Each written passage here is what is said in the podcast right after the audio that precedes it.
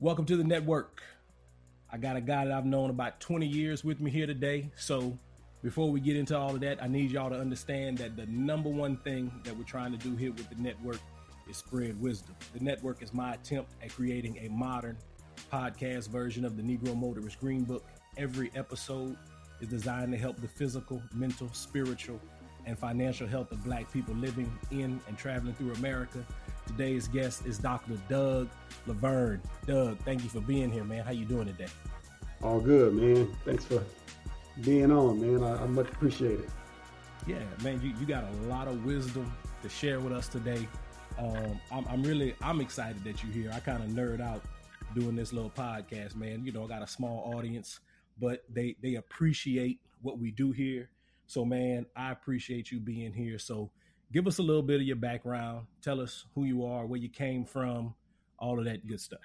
All right. Well, like I said, you know, Doug Laverne. I'm originally from, got an interesting background, like you said. I mean, born in Galveston, Texas. So actually, I'm native Texas, but as we just discussed, my family's from the small town in, in Louisiana, Basile. Uh, both mom and dad are from Basile. Uh, we moved over to Texas and had kids, and mom and dad separated. We moved back to Basile, and you know we grew up in Basile in the summer times. Came over to Texas and worked in the in, in the rice fields with the dad, and you know grew up with a nice surrounding a family. Uh, uh, my mom has total uh, 11, well, five brothers and six brothers and, and, and, four sisters. So it was a family of 11. They all had kids. And so I had a, you know, very, very, very, very large family. And like I said, moving over to Lake Charles and, you know, high school, you know, the standard high school in the, in the 90s. Uh, you know, going to Southern and, and deciding on, on, on, you know, going to Southern over the Gramblings and the, and all those things, man. And going to Southern and, and, and really uh, thinking I was going to be a music major and I wound up in an, in an agriculture class. And, uh, you know, that took off with, with ag, ag and, you know, and, and me being having a little farming background and agriculture background, I knew what it was. And, but I really didn't know uh, what I was going to do in it. And I knew I was like, you know, teaching and I thought I was going to be a music teacher and uh, decided to be an agriculture teacher and did that. And, uh, got some more education, man, and taught high school for a couple of years, and went back and got a, a higher degree, and started teaching at the university, professor, and doing those things, and moved back here to Texas, man, and you know, so I've been in the higher education university professor for about 13 years now, and uh, so now recently, um, well, about four years ago, I was got into the administrative side of it, so department head, associate dean, and you know now associate dean, and and now we're going to head up a a new uh, collaboration in Dallas with A&M Commerce at Dallas. And so that's professional life, but no personal life. Like I said, wife, married, three boys. Um, you know, typical black man stuff in America. Uh, but that's, yeah. that's kind of who I am. Okay, okay, man. Th- this brother is in higher education, but I-, I need y'all to understand that this is a true country boy. All right, so I'm just I'm just gonna read something off off your questionnaire because I grew up in Lafayette, and Lafayette is kind of country. But one thing that we never did in Lafayette was swim in cow ponds. we never went swimming in cow ponds. So, man, what? Okay, so you got to educate me, right? Because you know, Laf- Lafayette is it's kind of urbanized a little bit, you know. So we had pastures and stuff to play in, but I didn't grow up around any cow ponds. So, man, educate me on the art of swimming in cow ponds. okay, so first of all, let's take out the swimming because when you think of swimming, you think of you know actual uh, uh, uh, uh swimming uh, or going to a swimming pool and just having fun and jumping off the diving board and maybe swimming to one end of the pool or swimming, you know, uh, going. No, nah, it wasn't. We're gonna we're gonna use swimming very loosely okay. here. Okay. but obviously in Basile, which is a very small town, we don't have a city pool.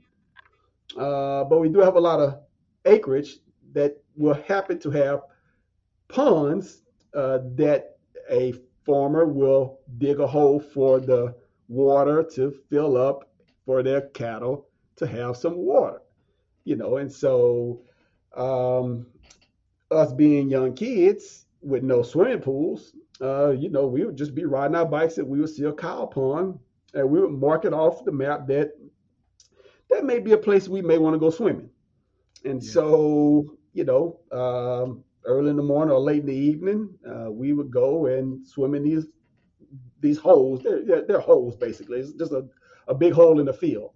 Uh, but but the, the thing about those those cow ponds, those cow uh, uh, uh, patties were it was mud and you know that clay mud and once you get in there now when you before you get in there because all of the, the dirt is settled at the bottom it's a nice color it you know it's it's uh, you know it's, yeah. it's water yeah. man so it looks it's crystal lake you know but but once you start playing in it and all that sediment starts to mix with the water so now you got you know it's but it's mud now if you know and if you country boy you know if you put mud on you and it dries it it, it dries like a paste yeah, yeah. Well, if you swim in this long enough, when you get out, you're going to be pasty. You're going to be a, you're going to have a, a pasty, and you won't. And the only way you get that off is obviously if you take a bath. The parents used to always tell us, "Y'all stay out of those pastures, stay out swimming out there because that's dangerous. Somebody get hurt, something like that. There's uh, there ain't no 911 in Basile. They would have to, matter of fact, maybe come from Eunice. That would be the closest town where the ambulance would come from, which is about 25 minutes away. So you don't go swimming in there because that's not a place for you to go swimming. Yeah, yeah. We're kids, so you know we're gonna try to do it while the parents are at work, and so pretty much for the most times we got away with it. But I remember one time we didn't get away with it because again, like you said, we came home with that sheen on, with that that murky mm, zombie sheen on, and the guy that was retired told on us, and we got in trouble. But that's what the, that's what swimming in cow patties were, man. Uh, maybe about five or six feet deep, uh, and yeah. So I don't know what type of bacteria that I still may be carrying from swimming in a cow patty. Yeah, man. Listen, true, true country boy. So you you mentioned that you spent your summers with your dad in Raywood, which is you know a little town in, in southeast Texas and your dad was a rice farmer. Yeah, yeah, dad was a rice. farmer. Is this where you kind of developed your love for agriculture, or was it kind of like a love hate relationship? Because I, I, know you had to work with your dad. Yeah, again, Basile, the cow patty. So I, I knew what cattle was, I knew what pigs was, hog, you know, those things like that. And like I said, I had uncles and and the people in the neighborhood. They hunt, they fish, and so I was always familiar with animals. Um, like I said, dad dad grew up a rice farmer, and so he was farming rice in Louisiana. And so actually, when he moved to Texas, that's one of the reasons why he moved to Texas was because there was this this company that they had all these fields out in Anahuac and all those places out on I-10 uh, that they were looking for people to, you know, to to sharecrop basically. So he moved to Texas as a basically as a sharecropper, and uh, and so again, farmer rice had an older brother, and so, you know, once I got old enough to to work in those fields, that's what we did, you know, in the, in the summer. And so I understood it. Um, I say it was a love hate because again, you know, my summers, my summers were spent in in in, in the fields, you know, where uh, my friends and those things like that. I mean, they would go to baseball camps and all these other camps and those things, and now I, I had to go work in the rice field.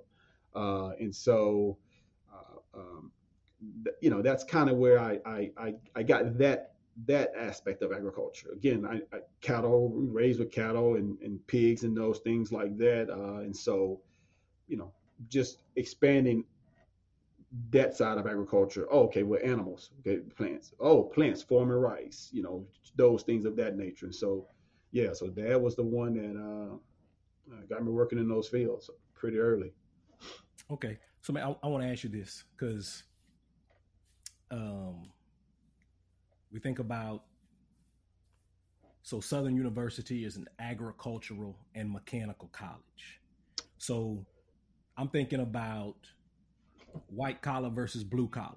You mm-hmm. know, the the talented 10th mm-hmm. versus no, we need to be able to work with our hands, mm-hmm. right? So, do you have a position in that, you know, should we, you know, let's use our, our young people, you know, kids who are coming up in school today.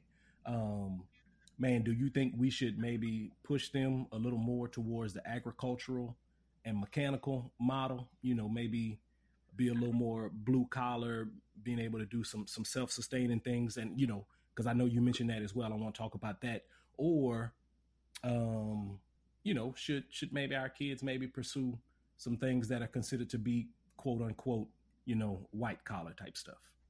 Yeah, I I think you need to. I know the easy the, the easy answer. I guess the the political answer would be to keep everything. You know, you. But basically, yes, you want a balance.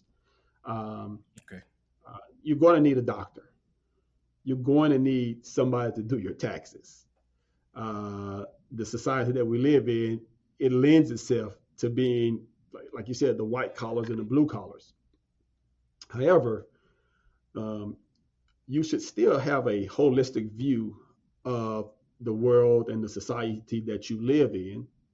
Uh, just for even just the simple fact of just knowing if it if you want a better life, if you want to improve on your life, you may be able. The doctor may tell you, the white collar doctor may tell you certain.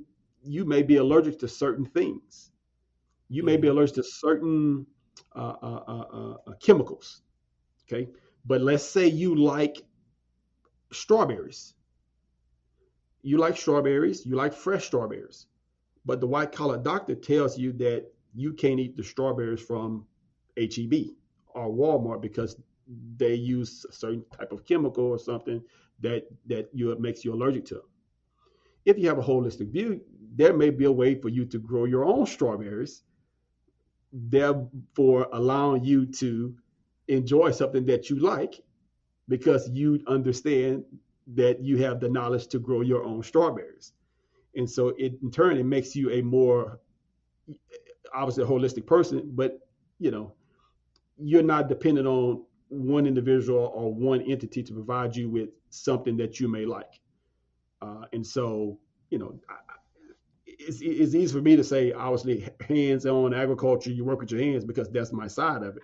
But I do get the the other side of it, you know, in those things of of, of being able to do a job that you love, but but also understanding that hey, listen, the clothes on your back, the food that you eat, uh, uh all of those things are part of agriculture, and and and and you know, learning with your hands. At the end of the the agriculture and mechanical system was indeed because again, back in those days, you didn't have a lot of options to be a white collar worker because right. they didn't have a big Walmart for you to go. They didn't have a HEB, a Piggly Wiggly. They didn't have these places where you can buy bananas and fruits and vegetables pretty much 12 months out of the year. That wasn't the case. So you had to learn how to be agriculturally inclined or you were going to starve. Well, again, in these days, 2020, 21, if you live in downtown Houston, guess what? You can have a garden. You can plant some things. It's mm-hmm. that you know, it's not just traditional planting. There's urban agriculture. There's sustainable agriculture, and so there, you know, the, the big push in these cities is listen. We want to grow our own food. These food, these these little market niches where they're selling honey for like twenty five dollars. Uh, you know, a little thing of honey is twenty five dollars. Yeah, yeah. And you're like, and he's like, I'm selling these out. You know, it's like man, you, you know, because that's what people want. People are, are a little bit more conscious on what they're putting in their bodies. So okay, yeah, good man. That's a, that's a good segue because yeah. you mentioned chemicals, mm-hmm. the word chemicals. So mm-hmm. just if you can, on so we shop at Kroger primarily, right?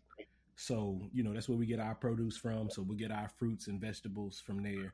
If it's not organic, okay, does it have some type of chemical on it or in it? Um. So, okay, yes and no. Okay, okay. and is, this answers it. Okay, so let's take the the word that you just used, organic. Organic is a label that the government puts, which you have to pay for. okay. okay. So you have to pay for them to put the label on your pro- produce to say that it's organic. And so that means that you can't use uh, certain certain pesticides, certain chemicals. Okay, or or or, or, or there's a threshold. Or there, okay, and so in certain instances, this is where it gets tricky. In certain instances, there may be a threshold on how much you can use. But unless you unless you did the research on that, you would never know. But it could be classified as organic. Okay. And okay. so, prime example, we have a blueberry farm here at A&M Commerce. We don't use any pesticides. Uh, we don't use any any any herbicides. Uh, it's it's all natural, but we can't call it organic because we didn't want to pay the, the, the fees just to be, get the label to be slapped on it as organic. And so we tell people, listen, there we don't use pesticides, we don't use chemicals, and they say, oh, is it organic?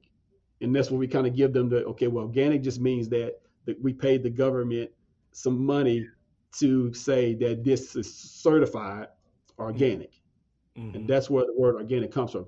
And so going back to your your HEBs and your Krogers and those things, now as you know that they do sell organic produce. There's a section that says organic produce, um, and then there's the regular produce. Now, even the regular produce, they're the, the company that that that that that put that produce out. There isn't anything in there that that that could be potentially harmful because they're not covered if they have something in there, they can get sued. You know, they're not covered under, hey, listen, oh, well, uh, my child ate this and they got sick. Well, we're, you know, we're, we, we're, we're excluded from being sued. No, they can be sued. And so okay. these companies, even though they have mass production of those things, they have a, a they still have a, a, a legally right to be able to not sell you anything that's going to harm you or, or, or, or cause any type of, of, of, ailments or anything of that nature. And so even though it's not organic, and you say, well, I only eat organic. I only want organic things because it's, well, that's fine. Um, but unless you specifically have went to the doctor and the doctor have told you, hey, listen, you can't eat this type of uh, a vegetable or this type of fruit because it can potentially have some chemicals on it or something of that nature, then you can just buy the regular, you can just buy the the the the, the regular vegetables and not the organic vegetables. But even saying that and not being make, to make a to make the long story long, like we say, most people when we're talking about that, Mike, is they don't want GMO. They don't want the genetically modified corn. Okay. So they want the organic because it's it can't organic can't be ge- basically genetically modified.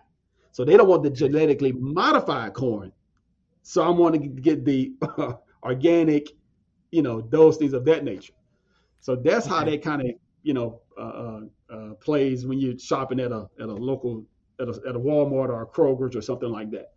Okay, so I'm I'm I'm gonna ask a follow up question, and then I want to ask you a question about about GMO. Okay. Okay. okay. So my follow up question is, so the fee that I pay for an organic produce, okay. the markup is is the markup in price a product of the fee that a company, a commercial farm has to pay in order to say it's organic. So is that is that price difference? Yeah, because you they're going to they're going to it's going to be you're going to you're going to pay for the difference that they are being charged from the you know how they say they, they, you, they pass down the mm-hmm. price if somebody yeah. does something they just pass down the price to the consumer so yeah. that's what's happening they're just passing down the price to the consumer because again let's take the foreman if you grow organic tomatoes you have to grow a lot of organic tomatoes because guess what? You can't use pesticides. You can't use herbicides. So guess what's going to happen to most of your tomatoes? The insects are going to eat them. They're going to eat. They're going to eat. if you want 10 tomatoes organically, you better plant 40. Really? Yes. Wow. You want you want 10 you know you want 10 bushels of corn organic you, you better you better plant 50 bushels. Okay. because again you can't so you walk outside oh i see that i have some some aphids eating my my my my my, my corn. Well guess what? You can't you can't put any pesticides on there because remember we want it to be organic so you can't use those pesticides. So guess what? You have to use some okay instance weeds. Weeds will you know weeds will start will will, will start taking over you know you put Mhm. you put something in the ground the grass will start taking over those things of that nature well you can't put any any herbicide you can't put any any any any roundup on it or anything like that to kill it Right. so guess what you have to use you have to go out there with a with a, with a hoe and and and, and hold a garden you know you got to go out there with a rake cut the cut the grass around the garden so that you know the grass doesn't compete with the with the plant and we got to pay for that extra labor. Yes, so you got to pay for that extra labor, and you got to pay because I only got ten. So you're going to have to pay that premium price for it being organic. That is where the price is transferred down to the consumer. Whereas in the GMO seeds, guess what? They're genetic. They're genetically modified. So guess what? We can genetically modify them so that the aphids don't even like them. so they're going to grow fruitful and bountiful because we've pretty much taken out all those things that would prevent it from growing without put with, organically. Mm-hmm. Mm-hmm. And so, you know, also we can we can genetically modify it. And if you've ever grew anything, you know that things ripe different times. Yeah. You know, they, things ripe at different times. So if I'm a big company and I want to be sure that I put all of my I want to harvest this at the same time. So guess what? I'm going to genetically modify this plant to where it blooms all at one time and I can go out there and get it all and come back in and be done with it. And so that's where you start, you know, for the large population, that's where the the, the genetically modified comes in, and that's why you can get corn and bananas and all those things at certain times of year because they've genetically modified it so that it can be available to the consumer. Um, and that that is so interesting. So did oh let me let me give you some background information on me. Listen, I've been I've never been hunting, okay? So I'm I'm from Lafayette. I'm from Louisiana, which is called the sportsman paradise, okay? But I've never been hunting. I've been fishing like maybe two times in my life. All right. all right. I have never grown anything. You know, it just wasn't, man, while it was all around me, while I had cousins, you know, who did all of that stuff, friends, partners who did it all, man, I was I was in the sports. Right. You know, I was in the sports and neither one of my parents were, you know, really into the agricultural stuff. You know, they Yeah. you know, their their parents were able to send them off to college and they both ended up, you know, basically working, you know, kind of what we talked about, the white Right. collar jobs, right? Right. So man, my my background information is very limited, mm-hmm. right? In all of this. So genetically modified GMO Mhm. was GMO started in order that, let me ask this let me ask this question. This is a question I really want to ask. Would we be able to supply the masses with food without GMO? No, no, Okay. no, no. We would not. Nah, not it. But no, by any stretch. Okay. You say, well, if we did it before, we we we, we did it before, right? It, it had been done before. But let's let's circle back to what what I start what I said earlier, and what you said earlier. A and M College, Southern University A and M College, Mm-hmm. agriculture. Almost now, what's the new trend? I just talked about the new trend, growing your own food. Right. So it's all a circle. So what people are doing is saying, listen, if I don't want to eat GMO food, yeah, I might have to grow my own. And so if you don't want the GMO food, then guess what's going to happen to those that don't grow their own or can't or don't have the ability to grow their own? They're probably going to go because guess what? They ain't buying it. The, those seven dollars a pound strawberries, those organic strawberries. They're not buying those. Right. Do they have the land? You know, did he talk about land and those things of that nature? Um, And so we would we would not we would we just unfortunately would not be able to supply the the demand for food if it wouldn't be for GMOs. And so that's you know, and as an agriculture person, as a person working in agriculture, you know, I I I see both sides of it. You know, if you say, man, that's you know, I'm I'm staying away from GMOs. That's just that's you know that's just bad. Now, granted that yes, for example, some G, some of the the GMO foods are not as nutritious as those that are organic, or those that are heirloom. You know, coming from straight from a seed. Mm-hmm, mm-hmm. Yeah, that that is that's true. That's been researched. That's been scientifically true. But again, if Dow and, and all these these these these M&M Mars and all these agriculture companies, you know, they got a Walmart has charged them to hey, listen. I need Del Monte corn on my shelves. Yeah. How are you going to supply this food demand that that the, that the country needs? Well, we can't say, well, everybody. Well, that case, well, everybody needs to be their own farmer. Well, we know that for the case that in today's society that couldn't happen. Right. You know, right. that couldn't happen. But again, we have a choice. Those that have become educated, we have a choice to say, you know what, I I think I'm just going to I can buy organic, or we can really have a choice to say, you know what, if I got a little land or some space, I'll just I'll just grow my own. I'll just just grow my own. So okay. it's yeah, so it's it's a it's a it's a fine line, you know. And like I said, that's why you get you you get educated about it. You understand, you know, those things about growing things and, and GMOs and, and and and you know why some people don't want them versus why some people you know uh, we just wouldn't be able to survive.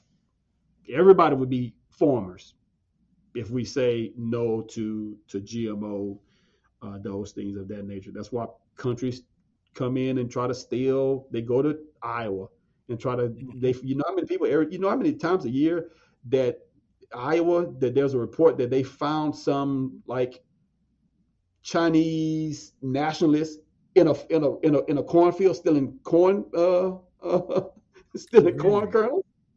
Yeah, really? it's like yeah, like you know so, because they they're trying to get the, they're trying to get that GMO seed and even the GMO seed. Let me tell you something if anybody listening, that somebody says, "Hey, hey, guess what? I got some GMO seeds." You need to run from that person because the, the authorities are probably looking for them right now because those things are highly guarded. They're not giving GMO seeds away because those, like I said, that's their bread and butter. So somebody tell you they got some GMO seeds, you might need to stay away from them because somebody's looking for. them. Listen, that that's good information. I watched a series. that came on FX a few years ago called The Americans, and basically the main characters were were Russian spies living in America.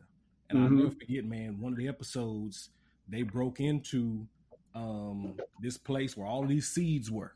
Mm-hmm. You know, and they were trying to steal these seeds so they can get them back to Russia. You know, mm-hmm. so they can do uh, the research on them and and try to be able to grow sustainable mm-hmm. crops. Man, uh, man, That's you, real life, man.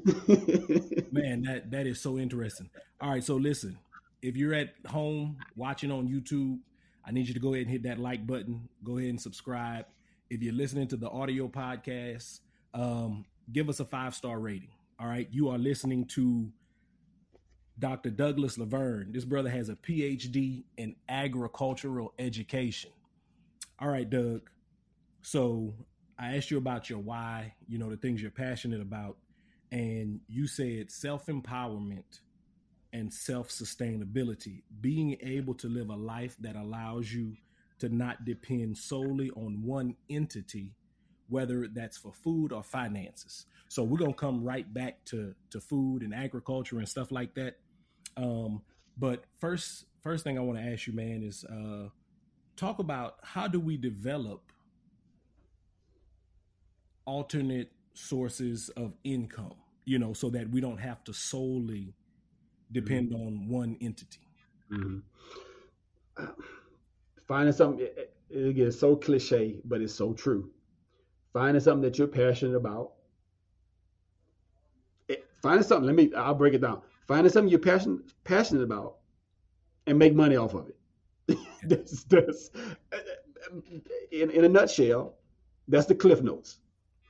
Find something you like doing or that you can do. I want to say really well, something that you, you can do that you can get money off of it and get paid services for it. And guess what? You will become better at it.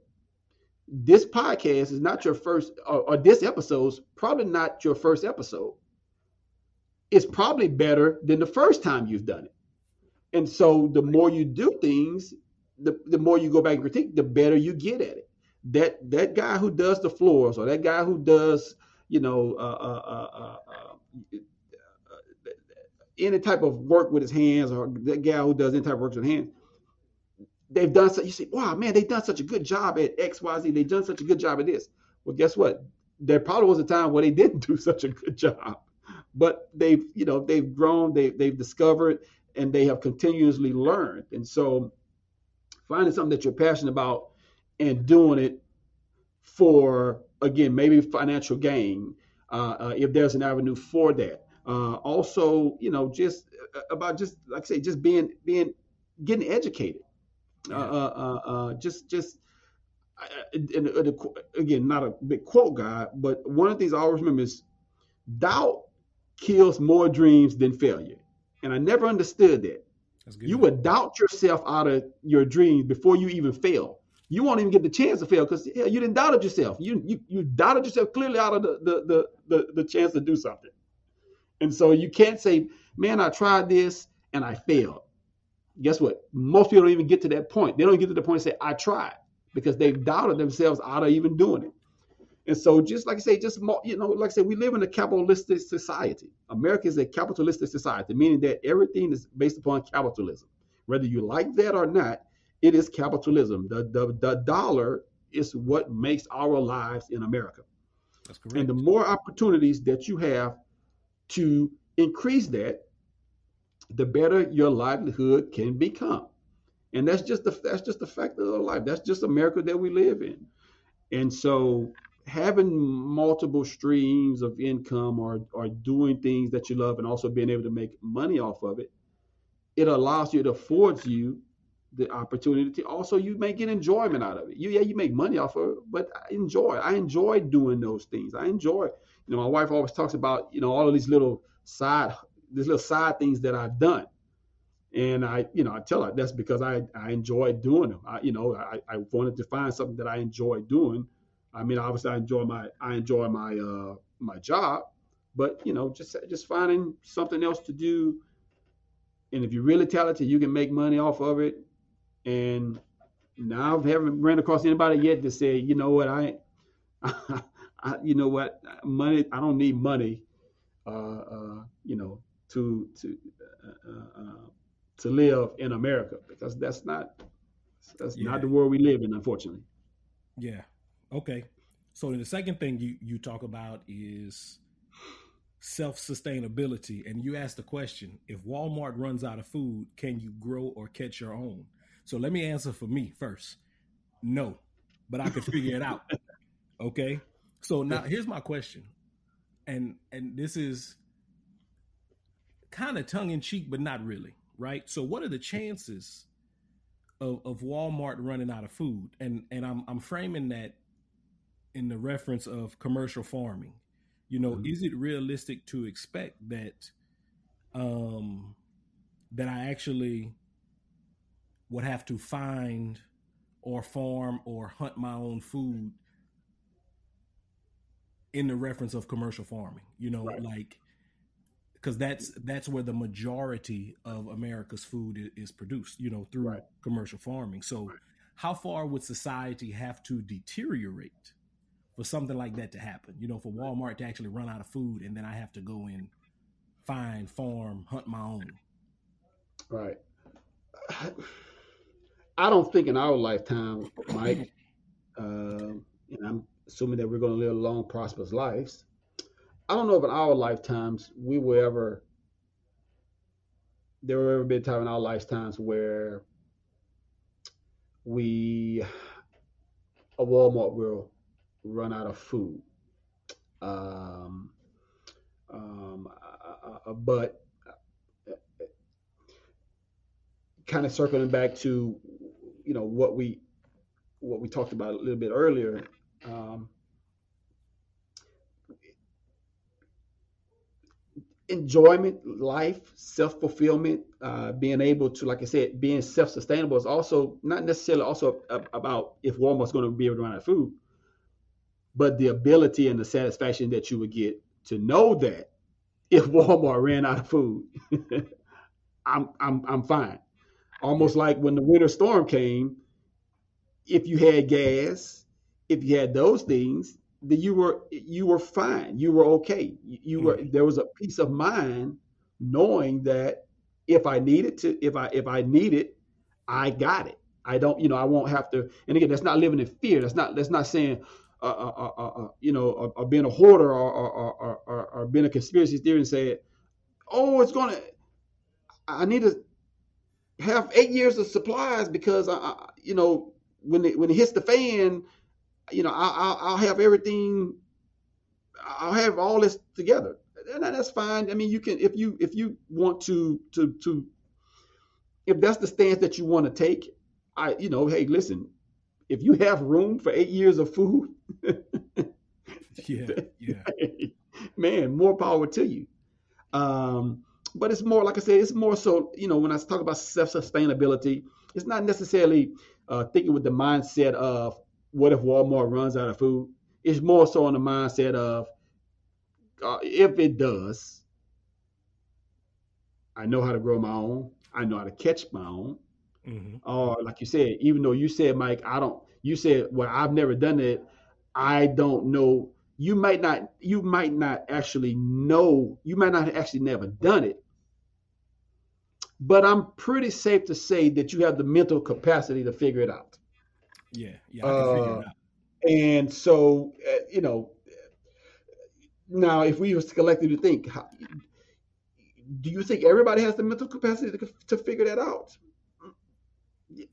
Man, Without it turning into, you know, what would those people do? You know, right. that, and that, that kind of transfers into those conspiracy theories thing that, you know, oh man, if I, you know, if this happens, then everybody's going to start the world's going to start robbing and killing and those things of that nature. So it gets kind of it gets kind of weird. Uh, uh, so that's where I come from with the self sustainability and those things and, and figuring out and, and, like I said, just being able to figure out if that if that happened. Uh, okay. Now I tell you what, man, not everybody has that mental capacity. And I'm just gonna say, just think about man when you couldn't find toilet paper 18 months ago. Yeah, well, I was to I was to mention that to you. Yeah, I was to mention that. You know, they would have told me that that Texas was going to be out of power and that you know it was we were going to be, you know, uh, uh, uh, uh run out of toilet paper and and and and uh, uh, Lysol and, and, and you know those things. I would have said, nah, probably not. But again, it happened. Uh, yeah, man. So so yeah, well, yeah. Okay, so you're you're a champion for agriculture. We we definitely need to understand how important agriculture is to our daily lives. Um, what what is agricultural literacy? What what is that, and how much do I need to have? That's just basically saying you know the importance of agriculture in your life. You understand the importance of food, fiber, plants, animals, you understand the need for farmers, ranchers, uh, uh, the corn farmers. The, you understand the need and, and how that impacts our daily lives, and understanding why they may need, you know, just say, uh, you'll see farmers talking about water and, and, and water rights and and and understanding in your neighbor in our neighborhoods, Mike, that if you look sometimes in the drainage, they'll say, don't put anything down here because these water go back in the pond. Mm-hmm. Where mm-hmm. agriculture literacy, you would understand that, you know what, it, I may not need to pour this gas down this just pipe because this might go into a pond and pollute something and those things. That, so that's what agriculture literacy means. Just like said, understanding how agriculture really impacts your daily life.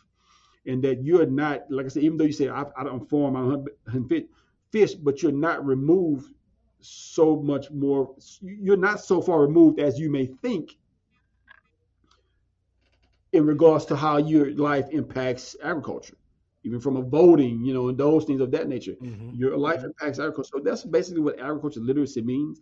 Just getting understanding uh, uh, uh, the agriculture sector and that we're all a part of agriculture just because we're not farming and we're not growing our own foods we're very much still a part of it and it still impacts our daily lives. Texas the, the biggest a lot of people don't know the biggest cash crop in texas is cotton. Cotton is the biggest is texas biggest plant cotton. And so and you know, that, has got to be east texas right Mm, West Texas. West Texas. West Texas. Man, yeah. really? Because all I, all I could think about, man, was uh, because I thought about West Texas. Yeah, you West know, but all I thought about was oil field stuff. Mm-mm, man, West Texas is even South Texas. If you go down to Corpus Christi, if you take, mm-hmm. you know, you take the coast down. Oh man, that's if you get like I said, once you get outside of those Victorias and those, uh, uh, uh, uh um, obviously, like I say, going way you're going way past Sugarland, Lake Jackson, Lake yeah, Jackson, yeah. and all those things. But down in there, man, that ain't nothing but you know, but but but cotton fields, miles and miles of cotton fields, and windmills. Now they got the windmills in them, but yeah, even in uh-huh. West Texas, you go once you start going to West Texas, which you know pretty much 98 percent of people we know ain't never been past Austin. Um, you know, it, it's I mean, it's just cotton fields of cotton fields of cotton fields. Wow. So, yeah. See, mm-hmm. I had no idea, man. So we are affected by agriculture much more than we know. So listen, y'all, man, get you some agricultural literacy.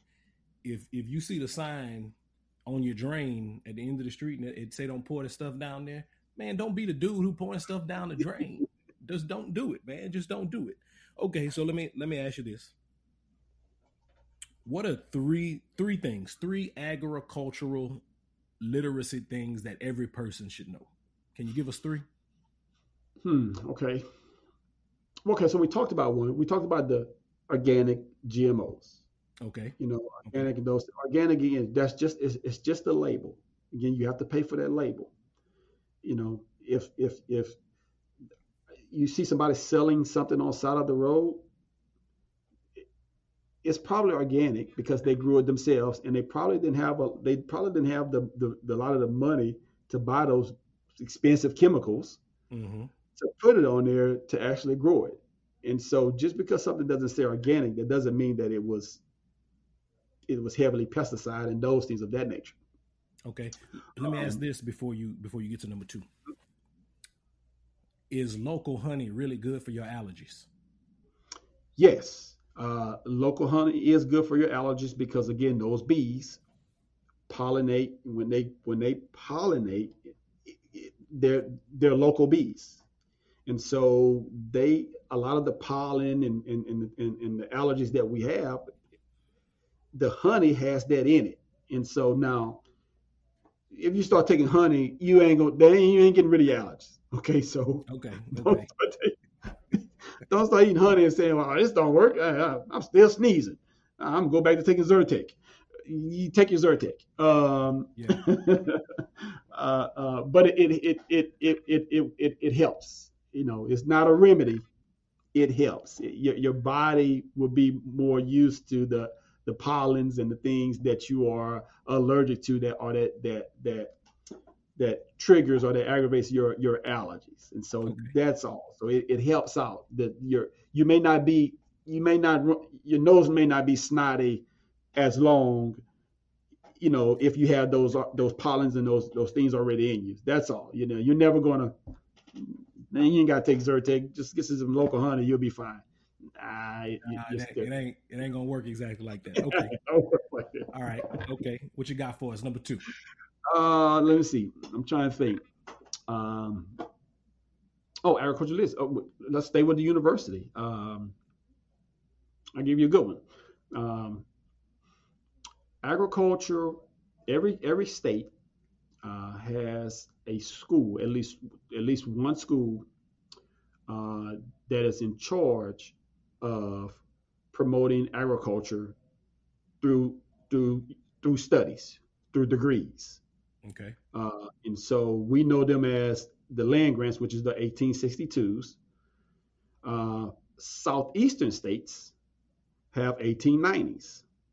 And so the 1862s, the more the, the Land Grant Act, the, the the the the the United States said every state will have a school that will teach the common man how to to form and to live a a, a farming life. Back in 1862, again, we have Walmart in 1862. So if you wanted food, you had to pretty much grow it yourself. Okay. And if they did have a Walmart, you wouldn't go have 10 fruits in there. You go have the local fruits and the local vegetables, and that was it. So you wouldn't go have the ginger from all these other places and the bananas from all and the star fruit from over here and all those things like that. You were hmm. going to have the local fruits in the local season, and that was it. Simple life. And so every state has a agricultural and mechanical university. Okay. Okay. Every state has. Uh, now, in that A and M, that agriculture side, that's the agriculture. The mechanical side, I do you? I, will give you. I'll give you. I'll give you. A, a, I'll give you another one. On the agriculture, every school that has A and M, they have to teach at least four things. They have to teach agriculture, mechanical, ROTC, and nursing. So every A&M school, they have to have those four to be an A&M school. So we know LSU, Texas A&M, the A&M school in Arkansas, University of Arkansas, Oklahoma State, New Mexico State, Mississippi State, Auburn, Alabama, University of Tennessee, uh, the University of Georgia, the University of Florida. So all those those big 1862 schools, they have those four things. They have to do the ROT, you know, say those four. Well, in 1890, once the slaves were free, states had an option. That's a lot of people don't remember. States had an option to say, hey, listen, y'all gotta let these black people in these schools. Or we just or create their or, or create a school for them. Yeah. Yeah. So you let these people, you let these people in these schools, or you create a school for them. Well, pretty much 13 states in the South, and at that time, that's pretty much where 98% of, of blacks were.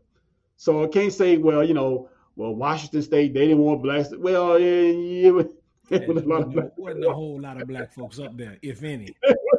black folks.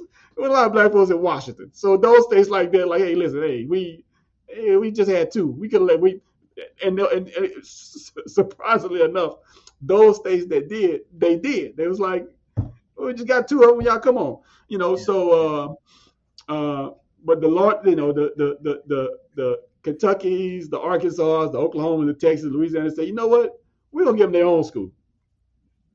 That's where you get the Southerns, the Prairie Views, the Langstons, mm-hmm. the Alcorns, the Alabama A&Ms, the Fort Valleys, the South Carolina states.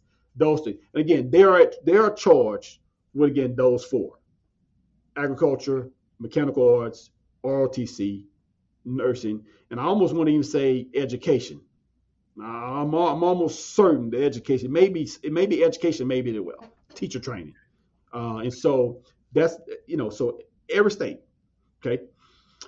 Another thing that people don't know, and kind of going back to what you said, Mike, I've never grow, I've never grown anything. I've never, I've never raised anything.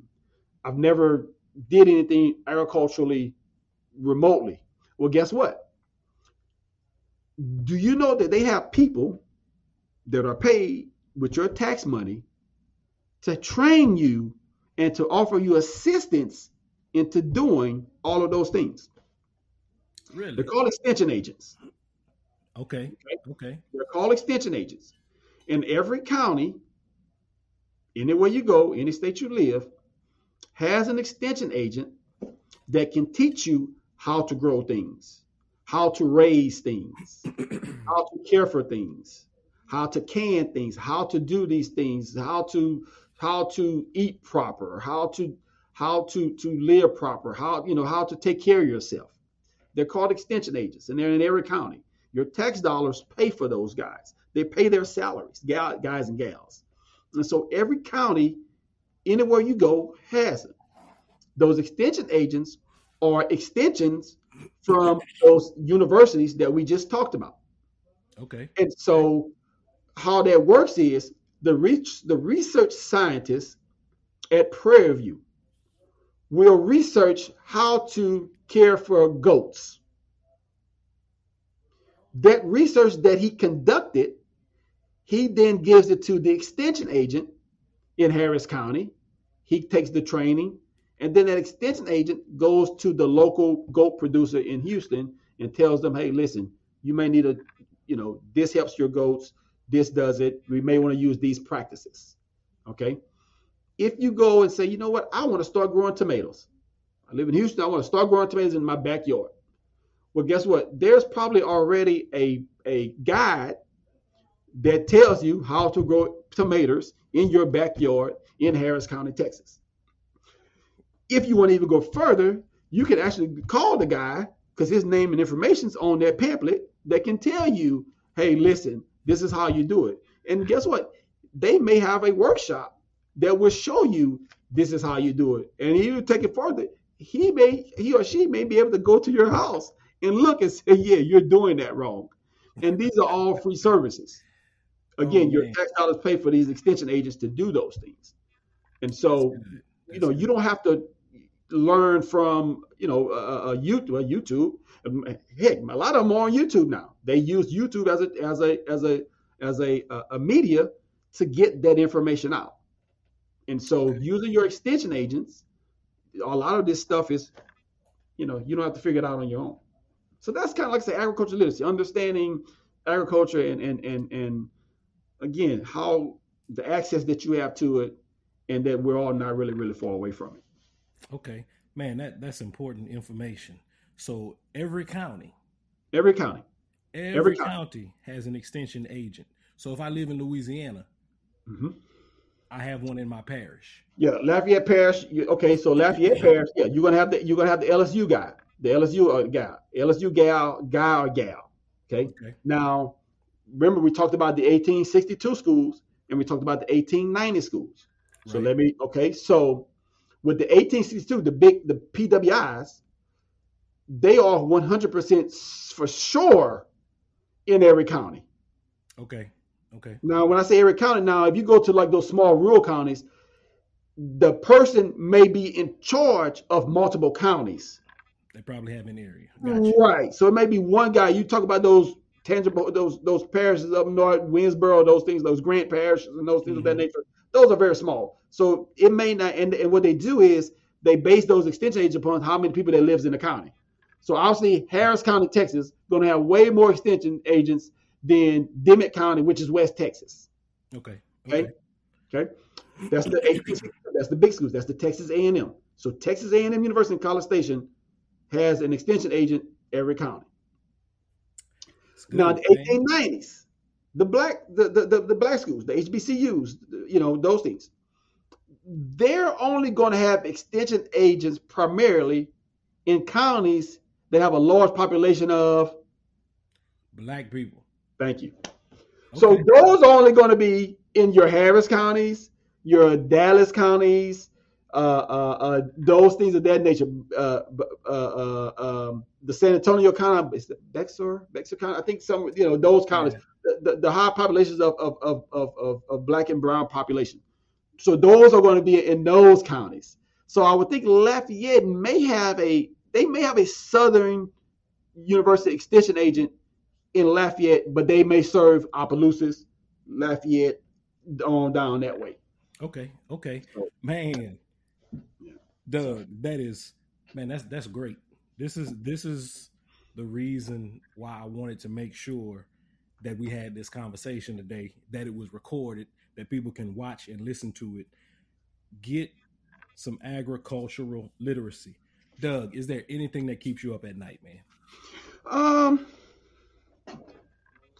like I said, my my my I, my kids, my two boys. I got three kids. I got a 17 year old, and nine, uh, eight, and a nine year old. My two youngest boys are on the autism spectrum, and so uh, you know they are uh, uh, exceptional kids. Uh, uh, autism in itself is a is a, a neurological disorder. Um, it's almost like I try to explain it to people. If the normal functioning person, if we're connected like this, we have ten fingers and we're connected. Me and you are connected like this. Mm-hmm. You know, we are typical. We're typical what a person with autism is, they got all 10 of the, the fingers, but they may not all be connected. Mm-hmm. So they got the abilities, yeah, but they're not connected like ours. Okay. And so that is different from a person that may have a mental a mental capacity where they may not have that finger because right. they, they you know but a typical person with autism, they got all of them. They're just they're not they're not connected together. That's a visual. That's like I try to explain that as a visual That's because I, you know there's there's technical terms of those things of that nature. But I try to explain it as a visual that you know these a, a, a person with autism spectrum may and again and I say it's a spectrum because Mike they may be that far, they may be that far.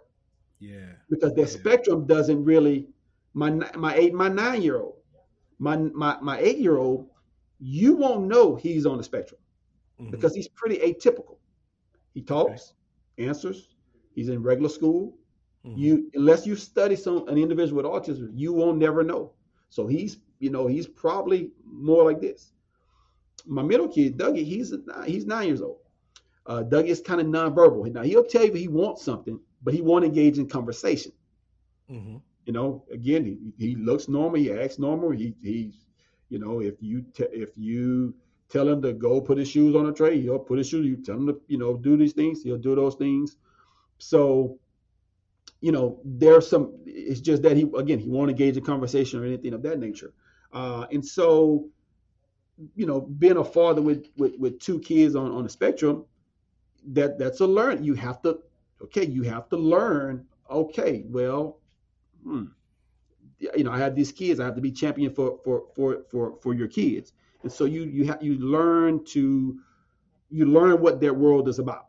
You know, yeah. uh, you know, you don't. None of us, you know, nobody says, you know, says, man, I'm gonna have kids, and you know, man, I hope my kids be on the autism spectrum, man, because that's something, you know, you. So when you when that comes to some people, it it it, it shocks them, man. It, you know, some people don't handle that well.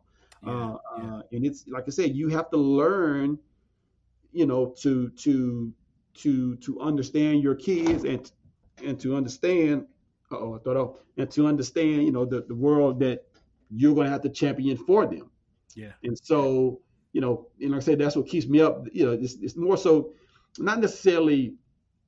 I know that they're fine when I, because I'm, you know, because you know, I know that I'm going to champion them for the rest of my life you know. And so may you know, so the the the I guess the what keeps me up at night is what happens, you know, when there's because there's going to be a time again. I'm I'm a real I'm a realist person. I you know I, mm-hmm. I look mm-hmm. at things from a reality standpoint. What happens to the times when I won't be able to care for them? So I try to do as best. We try to make sure that they get as much therapy and the and the and the and the and the resources that they need. So where they'll be self-sufficient when it's time for them to be self-sufficient. And the earlier that you can get your kids detected and and and and and and get these services the better. Because me and my wife are both teachers. And she can tell you she can sit in the classroom and say yeah your mom and dad that kid has autism and his mom and dad denied it and didn't get this kid help. Versus, yes, that kid, mom and dad saw it early, got the kid help because the kid can the kid can function. The kid has function. The kid, it'll never get here, but they'll be able to function with you know with the with the with the with the skills that they have. Okay. And so yeah, so that's like I said, that's that's kind of what that you know, I worry about those things and more so, man, worry about parents. Again, like I said, man, just listen. I, I got kids on the spectrum.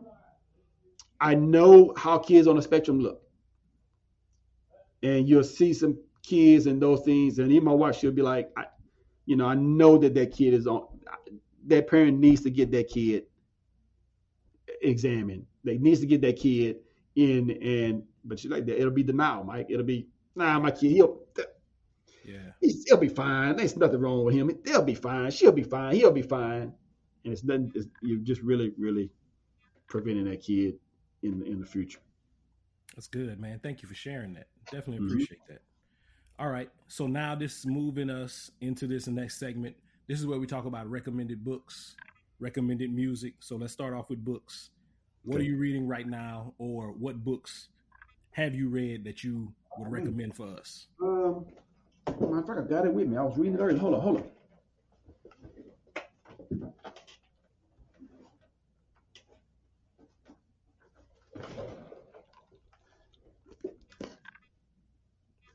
Okay. Look right here, man. This guy, uh, General Honore. Actually, he's a he's a Southern graduate, an agriculture graduate. Uh, talks about leadership in a new normal in the, in the world that we live in, and I like it because it's it's just it's no nonsense leadership. You know, it's everybody has a job to do. Make sure that they do it.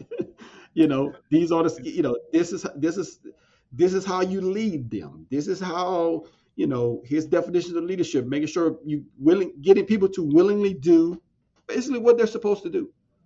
Uh, and and and and and and again in the new normal where we got internet, you know, and how it it how internet and and, and media really helps if you use it for the good and right. the access to it. And and so it's it's a like I said, it's a really really good book. He says it's a short course because again, it, it's it's a short course. It's not a long read. It's, I mean, like I said, it's very, very straightforward. Um, he talks about even some of the programs at SUNO for for uh, uh, black men, uh, and so very, very good book. And it's a, a like I said, if you want a, a, good book in leadership that's not very, very long to read, I think he's from Lafayette, some from Lafayette area. Um, it's a very, very good book to read on on leadership. Very, very straightforward, easy read a whole bunch of nuggets in there, man. Uh, I highlighted so many things in there that he talks about. Um, uh, and so very, very good book. And he has key points to, you know, clip notes at the end. Very, very short book on leadership that you'll keep a reference. Literally almost like a reference, uh, just because of how it's written how well it's it's uh, it's it's detailed. Um, so that's more, I guess, if I'm professionally reading, uh, you know, uh, being in, in education and being in, in, in, if I'm not reading the student's paper, man, or, or editing a journal article or something like that, I, you know, I don't get a lot of time to do uh, leisure reading. Leisure reading, I yeah, yeah. Though, I did read a book. It's called Empire of the Summer Moon. Okay. A, if I wasn't a, if if I wasn't, if I wasn't in agriculture, I would probably be a geography slash history professor. Okay. Uh, because I, I I like that stuff. I, I you know I like I, I, especially geography. Geography, you know those things. I mean I like I like that. Uh, history, I, I, like you know the the, the uh, American history. Well, anyway, Empire Summer Moon is about the Comanche Indians in Texas, and basically the Comanche Indians were like the uh, NWA of, of, of Native Americans tribes. Okay. I mean, they were nomads, so they didn't stay in one place. And literally, they were the particular reason why the American expansion was limited because they were basically nomads that went from the Gulf of Mexico all the way up to northern Colorado, just literally just owning the place. Okay. And all of the settlers would try to go west and expand. And so, but it talks about how one, they, they, the book talks about it's, it's a history book, but it's also a story book. I think that's why it's so good. It won a Pulitzer. I mean, it's a very, very good book if you're into that. If you're into that, that you know mm-hmm. that history stuff and about Native Americans and those things. Honestly, it's such a good book. Even if you're not into it, he's going to the author's going to keep you engaged because it's some. I mean, it's it's based upon truth. It has documents, but anyway, the last great Comanche chief, Quanah, actually, his mother, the they they kidnapped her, and and and brought into the tribe, and you know, and he and she had it, she had him, and he became the you know the last uh, chief of the the, the Comanche, and uh, and so yeah, that that that that, that was a, another good book. Uh, I read that one about a year or two ago, and uh, yeah, it was. I, am telling you, you, yeah, it they those Comanche Indians, man, were there's some stories in there, man. Those guys, those yeah, that that tribe was a yeah, they wouldn't having Thanksgiving dinner with them. I guarantee, yeah, they were going to kill everybody. They wouldn't yeah. know Thanksgiving piecemeal. No, they're going to kill everybody. They weren't going to kill. They weren't going to kill the, the, babies, but they wasn't taking them. Ah, uh, yeah. Yeah. So it's like you, know, WA of the Native yeah, American. Yeah. I think I'm gonna order that book today. Because I'm telling you, I guarantee you will not anybody uh, a book about Native Americans and the history of Native Americans. And again, there, the, there's a story about it. I guarantee you, you don't have to be a history. You don't have to be a history major. You don't have to be. You're gonna. I guarantee you, the, you when you start reading it, you ain't putting it down. Gonna be ain't putting it down. Okay. All right. What about music? I'm all I'm all over the place with music. Uh, I've, I've always been that way. Like I said, I, I can be listening to Donny Hathaway, the collection, mm-hmm. and then I can turn it to some some rap music. I can listen to again. I'm, okay, so I'm from Gal- I'm from Galveston, Texas. Like I said, my dad lived 45 minutes from Houston. Uh, Lake Charles, like I said, already was already influenced by Houston. So I'm I, I'm I'm a Houston historian when it comes to anything out of out of out of Texas. Okay. Um, and so I've always stayed true to that. And so anytime something any that the Houston orders were put out, I was always on top of it. Like I said, yeah, I, I tell my kid, I'm, I'm 43. Yeah, I, I, still listen to rap. Now I don't listen to a lot of the rap, but I'm still, I still listen to, I still listen to my, I still get my my doses of of, of rap music, uh, R&B, you want to call it whatever. But yeah, I, I still get my my my dosage of it. Uh, can't listen to some of it with the kids, but on my drive home, I would listen to my, I still listen to my rap music. Uh, uh, but you know, Big Pokey just came out with an album. You know, some people Big Pokey, who was that? But anybody who know Houston rap, I ain't got to explain that to him. another guy, Houston, uh, uh, California, another guy, Larry June, an independent artist, you know, put out his own music and those things of that nature. Listen to him. He just came out with a mixtape. Uh, like I say, obviously I, everybody knows Donny Hathaway, so I don't really got to explain that that person. Right. But I'll listen to a Donny Hathaway, a Curtis Mayfield. You know, a lot of a lot of surprisingly, if you listen to those people, a lot of the rappers today they're just sampling their music. So if you listen okay. to Curtis Mayfield or Donny Hathaway, you'll say, "Did I just hear that song on the radio?" Well, you heard the sampling of it because somebody probably sampled it. Uh, and so, you know, music, yeah, I, am yeah, I, I, yeah, I can, I, I'm just, I'm all over the place with music, man. So just, you ask me this now, you can ask me the same question tomorrow, and I, it, it'd be something. I'd have a different answer. It'd be a different answer. It'd be a different answer. Man, it's all good. So I know you're not a big podcast guy, um, not a big social media guy, but that's okay. I'm glad that that I've had you here on this podcast. So if people listen, y'all y'all need to hear this wisdom. Doug, you, man, you have given us so much good stuff, man. I'm definitely as soon as we're done recording, I'm gonna go back and listen to this again because I got to go back and, and take some more notes. But listen, this brings us to the lightning round. All right. So I got about 10 random questions, man. I'm going to just All throw right. them out there. Hit me back with an answer as fast as you can. All right. All right. First question, man. This one's kind of corny. All right. But is it true that only you can prevent forest fires? No. Describe your teenage self in three words. Uh, silly, funny, and shy. Okay. Just it's an interesting dynamic, but yeah.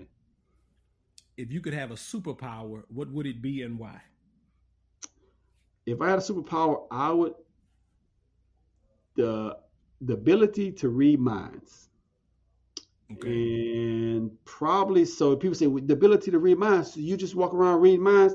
No, that would prevent me from talking to certain people because I would if I knew what they were thinking, I would just keep walking. I would just, just keep, keep it moving. Keep it moving. keep it moving. Nope, don't want to talk to that person today. Nope, don't want to talk to that person today. Nope, don't. I just keep going. That's good. That's good. Do you own a tractor? I have. No, not at the present moment. But okay. no, I don't. But I can know how to drive them too. Morning or night person? Morning. Strangest thing you've ever eaten? 24 hours ago, I ate grouper throat. Grouper throats. That's a, a grouper is a fish. Right. So Okay. Not the throat itself. Not the throat itself. And that's a good that's a story. That's another story. But not the throat itself, but the, the meat around the throat. Because when you kill it, they you know they, they chop the head off. Yeah. So that part is gone. But there's meat around the throat that you can cut out. And a man cut it out and brought it to the restaurant and he fried it. And right when I got to the, my table, the, the, the, the guy was bringing it out and he said, "Hey, listen, do you want? You know, I, I, just caught this. He was a he was a retired guy. He just he was out, I was out in Corpus Christi, so this was on the, this was on the island. He's like, I you know I caught it this today and those things, and I tried it, and it was good. Okay. Grouper throat. Grouper you can do snapper throat too, but yeah, that's grouper. Yeah. Okay. Okay. If you were famous, what would you be famous for? Not saying that you're not, but if you were more famous than you are right now, I'd probably be famous for telling jokes, maybe. I'd be a yeah. comedian or something, maybe. Yeah, definitely. I, I, I second that one. All right. What's the worst haircut you ever had? Who cut it and how old were you? Worst worst haircut I ever had was actually from a professional barber who was my barber in Lake Charles. But it was only bad because I had grease in my hair.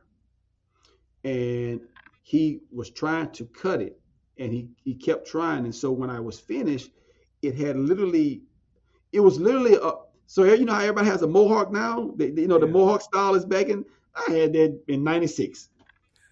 but he had messed it up because, and then the, then the guy that was the older guy that was running the shop asked him, and he was like, I'll, I'll try, you know, I was trying to do it and it couldn't. And, and the older guy rubbed my head and he said, go ahead. So he made me go in the bathroom, gave me a hot towel. I had to literally wipe my head. And then the guy came back and, and did it right. But he was like, don't come in here with grease in your hair, man. You know, don't don't don't come to the barbershop with greasy hair because it's not going the clippers are not gonna yeah not gonna catch it, you know. And so he kept trying to catch it, and as he was trying to catch it, the the the the the, the blend just kept going up, and so it was finally blended, but it was blended like a mohawk. Oh, and man. so at the time, you know, ain't nobody want to wear no mohawks in '96, but now I mean, I'd have been right in style. Not at all. Listen, man, one of the coldest barbers, and he he was from Lake Charles, man. Mike Selders. Mike Selders. I don't know if you know Mike Selders, man. Mike Selders. Listen, you had to make an appointment to get a haircut by Mike Selders because he was that cold. And he, this dude was so good. He, he was telling people, no, nah, nah, I'm not cutting. I ain't cutting today. I lived in a lot of places, man. I lived in a lot of states, and I tell you, I, I tell people, I tell my, matter of fact, the barber that I have now in da- in Dallas, he's from Shreveport. I'll tell you, eh, pound for pound, you ain't messing with a lot of Louisiana barbers. Hey man, listen. listen. I don't have no hair today, but if I did, I'm telling you, man, I'd be real picky. Be real picky. All right, here we go. What's the worst commercial that you've ever seen, and what made it so bad? It was a Super Bowl commercial. I don't remember. You may remember, but literally they just had like this little, you know, the, the monkeys with the. Uh, like the the the temp, like the little monkeys, you wind them up, uh-huh. and they had the, the the clash of cymbals and the commercial came on, and it just was they just showed this monkey just clashing them cymbals like this, nothing else. It just was the monkey thing, just clashing the cymbals. And then after they said, "We've just wasted two million dollars," uh, but you don't have to waste it if you do your investment with us or something like that. Oh wow! like, wow. Doug, did you ever believe? Did you ever believe in Santa Claus? yes, even when I, even when I didn't get presents. All right. Woo. All right. Last question, man. All one right. item. Name one item you cannot live without. One item I cannot live without. Cell phone would be so easy. So I'm not. I, I, I'm. I'm not going to say cell phone. That would cell cell phone would be too easy. That that would be too easy. Uh, one item I say that I could not live without would be my my my power drill. Okay. My power drill, man. I, I you know, like I said, I work with my hands. So Okay. I, I yeah, I, I yeah, I, yeah. Spoken like a true country boy. True oh, country yeah. boy. Well, yeah. All right, man. This brings us to the very last segment of this conversation. It's called You Didn't Ask. You didn't ask. Okay. All right. This segment is which uh this segment is where you get to give any unsolicited advice that you would like to give. Nobody asked, but you're gonna give it to them anyway. Hence, you didn't ask. So what do you have for us? Uh, my unsolicited advice would be uh, no answer is actually an answer. Um, uh, or um, even if you don't know, don't don't if someone asks you for advice or someone or someone asks you something, uh,